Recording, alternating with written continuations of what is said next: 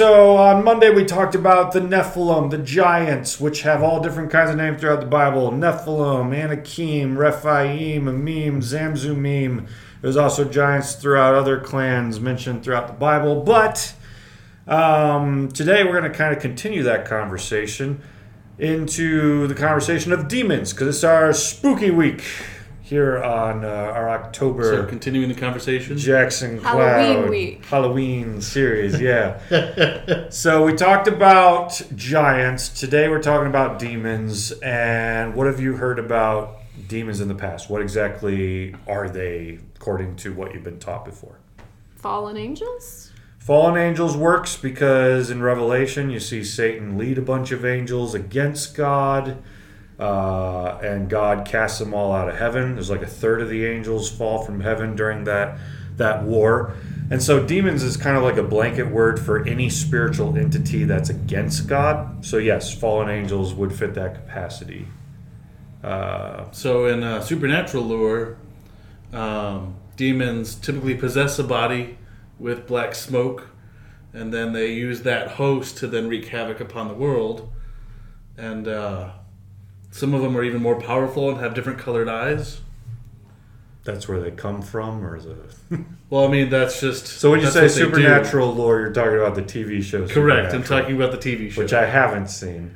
Uh, nothing about black smoke in the Bible or anything like that. They, they they come in. They look like black smoke. They smell like sulfur. Well, I will give you the uh, this idea that they're different levels, though, because we're starting to see that already. If if demons are any kind of spiritual entity that's opposed to God, then the fact that some of them are fallen angels means that just as angels were ranked in heaven, you'd have this idea that they're kind of ranked, Ranked in in, hell as in well. hell as well. Yeah.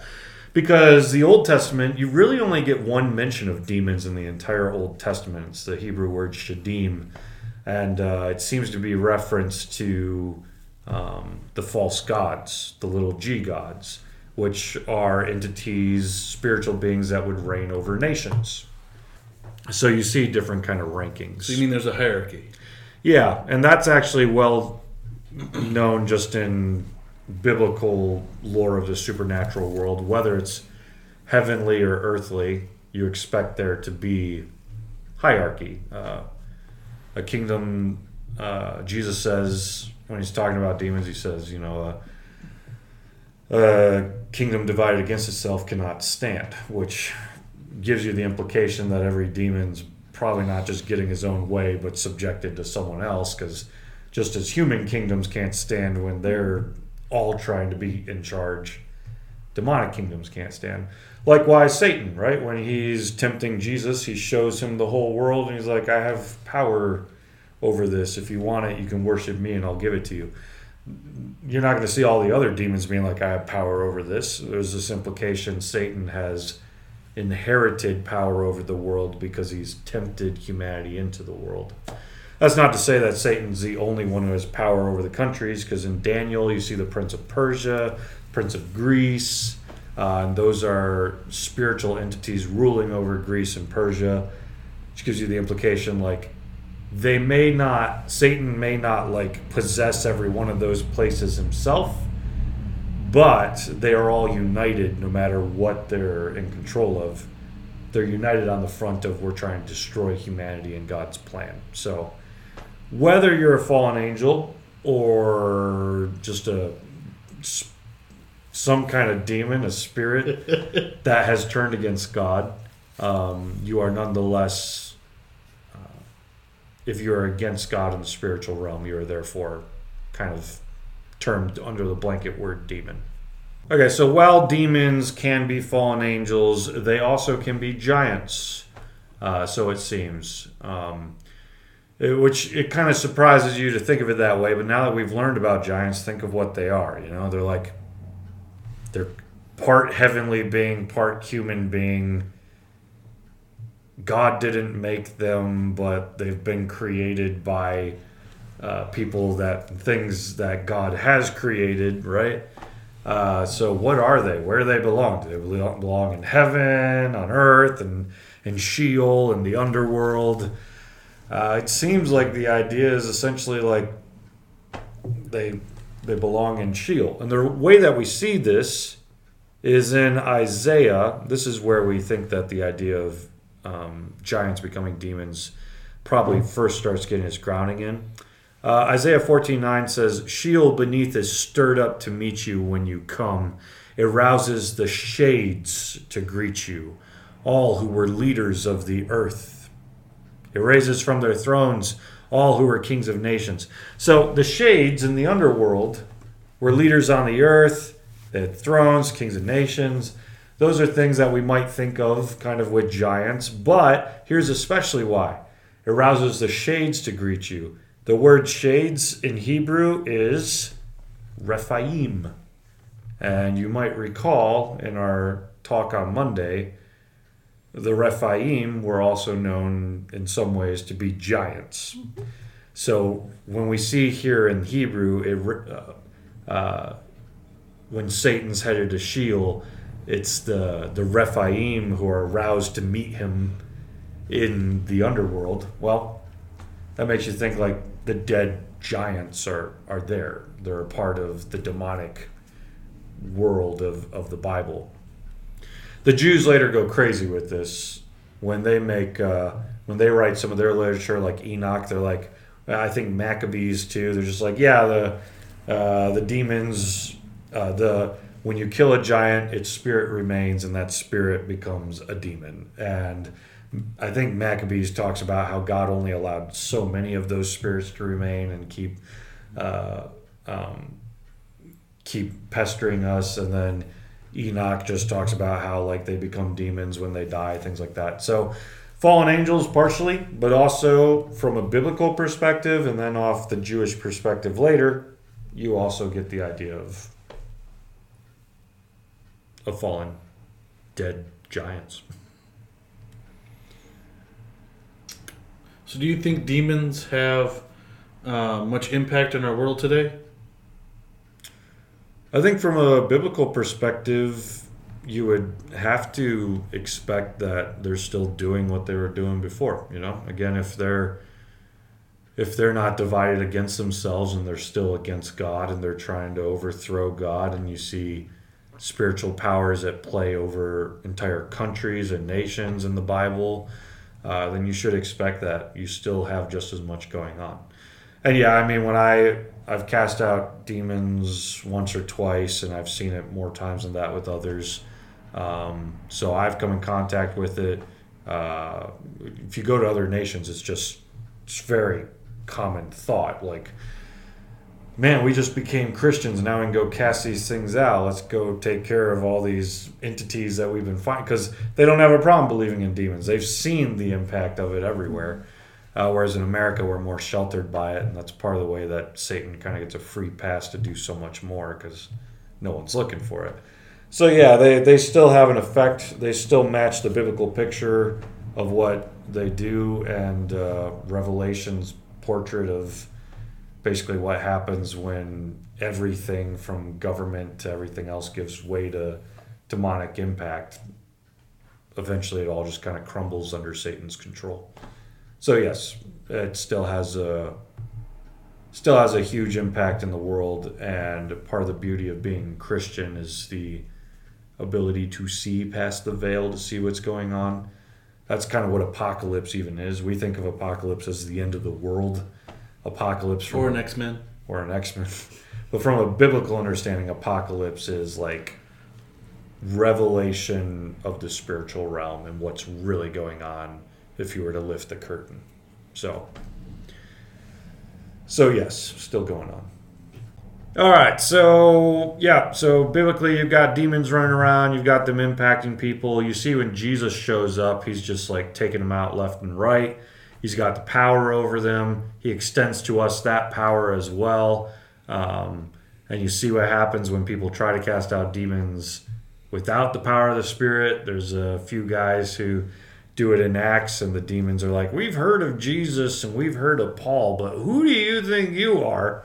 And then they, the Bible says that these exorcists are found then like running out of their tent naked because the demon like attacked them and they didn't get away with it. So uh, you want to go with the protection of the Holy Spirit when you're doing this thing. Uh, I mean, likewise, you can't do it on your own power.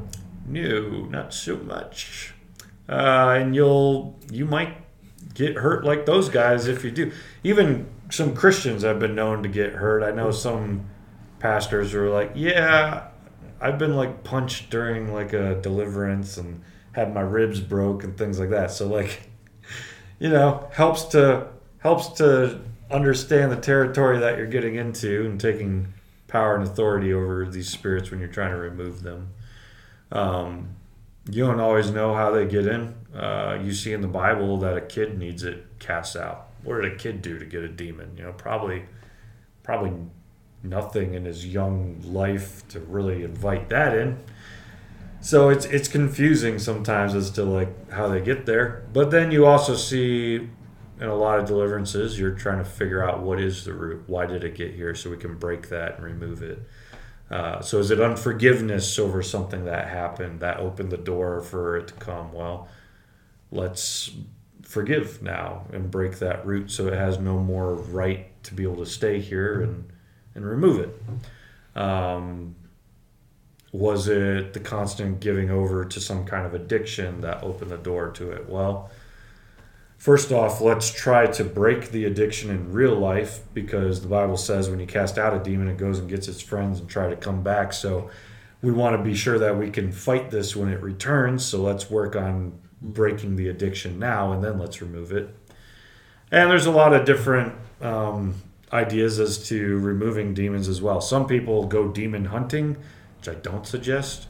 Where essentially like there's like I got the power to cast out demons, so we're gonna go out and find it. People give us a call, we show up, and we we cast it out. Now you can do that, um, but let's say that that person was not grounded well to deal with it after. Let's say it was an addiction. You remove the demon that was associated with it, but this person has no ideas in mind as to how to fight addiction and like three weeks later they just fall right back in and it gets so much worse because of it. Because they bring their friends. yeah because they bring their friends as jesus would say. So that person just got messed up. Whereas uh, one of my mentors the way that he loves to cast out demons he's like i don't go looking for it. I just pray with people and they they tend to eventually just show up. The the holy spirit forces it out of them and then that's when I know, okay, the Spirit's brought this to my attention. I have to deal with this now.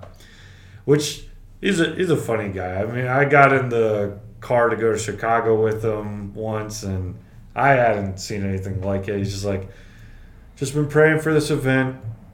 God's gonna want us to cast out a demon at it. I can just sense that. And I'm like sitting in the car, like, yeah, of course, yeah, we That's a normal thing. We've all been there, but he's casted out hundreds at this point, and he's like, "Man, I just hate doing this. It takes so long, and it's it's boring. it's, it's annoying." Like, uh huh, you know. But then we get to Chicago, we're praying, and this girl falls to the ground and starts s- sneaking around, is the way that he described it. Which for him was like a, a sign. He's got different like uh, ways to identify because he's done this for so long. He's like, when you see it snaking around like that, oftentimes it's a spirit of witchcraft. And so he's like, All right, what have you done? Have you done anything that's maybe opened yourself up to anything? We find out, if I remember the story right, we find out she had played around with like a Ouija board or something. And in doing so, had kind of like opened the door to stuff, which I know to a lot of people, Ouija boards are just like a joke. Like you can go buy it in the kids section at Toys R Us, you know. But like even Wait, occultists, Toys R Us is not a thing anymore. but it was. You can get the pink kind for girls, you know, like it looks like a toy. It's marketed that way. But like even occultists will tell you not to play with a Ouija board. and the reason they do that is because like, hey, we don't know what's on the other side. It's like picking up a phone with no idea what's on the other side of that. So like people who like mess around with spirits know like don't mess around with something that just opens you to like any mm. any spirit out there. So mm-hmm. so even even like those who mess around with demons know better than to mess around with a Ouija board. So that being said, like we find that we cast it out. I was handed like a Bible, like Jamin, just read this, you know. So like I opened it up and like try to read it, and I, like I don't know what to read. Like, is this a boring genealogy that I just read, or like he's like, no, go to Revelation. They hate that stuff. okay, I'll read about their demise, I guess. So it's just like it was a weird experience for me, and yet at the same time, like I felt confident because I'm watching, I'm watching some other spiritual entity afraid of Jesus right in front of me, and you want to talk about, you want to talk about a boost to faith. Like I'm talking about a guy who died and was resurrected two thousand years ago, who I never met in the flesh, and I'm watching some spiritual entity in front of me freaking out about it. It's like yeah, well, this will help you remember just how real Jesus is 2,000 years later, you know? Um, it didn't even like, it didn't say anything. It just kind of whined or whatever until we finally got it out, uh, which you could just kind of tell from the release. We had it happen at church once when we were just having a worship service. Someone was praying for someone else, and then it, it showed up.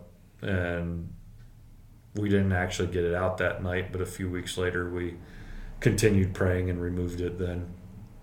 Uh, so, like, those are moments that happen when you are open to the Holy Spirit. I thought demons couldn't pass the, the threshold of a church. Uh, I wouldn't see why that would be the case. I mean, in my opinion, Christians can have demons. I mean, but your thought is whether or not it's holy ground. And Right, so- aren't all churches holy ground? Well, Christians are holy ground. And I think if, uh, in my opinion, a Christian can have a demon. To some extent, I would say deliverance is only for Christians. Because if somebody doesn't have the Holy Spirit, I'm not going to remove a demon from you. I just set you up for failure, you know? So, um, so if a person's not a Christian, we're going to have a deliverance. Like, first off, you, you need to accept Jesus before we do this, or this is pointless. So some people operate under the idea that like uh, a demon wouldn't be able to get close to a church or to a Christian or things like that. But I don't see how that makes sense in other ways of life. Like mentally, it makes sense to say the Holy Spirit and sin cannot coexist, right, in the same place. But then we know plenty of people who are Christians who commit sins. So you see, like a person who has a Holy Spirit can also still open themselves up to sin. And therefore, it also stands to reason, just as you could open yourself up to the, you can have the Holy Spirit, you could still go the distance of opening yourself up to demons if you're not uh, focusing on, on God. So, no, I wouldn't say uh, demon can't go into a church, and I would say that's biblical. One of the first demon, the first demon that Jesus casts out in Mark is in a, a synagogue.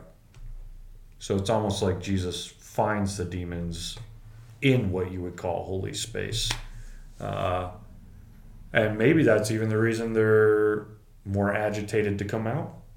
Maybe uh, simply their God's presence comes in the church building or on a person, since a person is the church, right? Uh, Paul says that we are temples for God. We're the tabernacle where, where God's presence lives.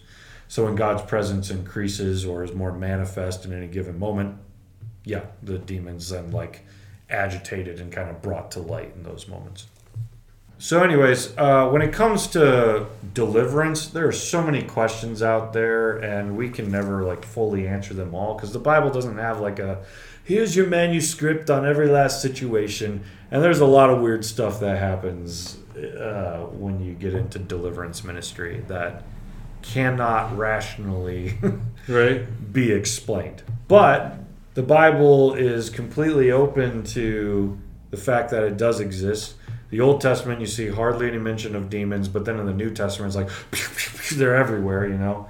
Uh, and then Jesus comes in and shows, I've got power over these things, and I can remove them. Um, and I'm the name by which these things are removed and by which they are ultimately judged. So when we subject ourselves to Jesus, um, we subject ourselves to the power that is able to conquer these things. So with that being said, there's lots of questions out there. Feel free to ask them on our Discord page, and we'll continue the conversation over there.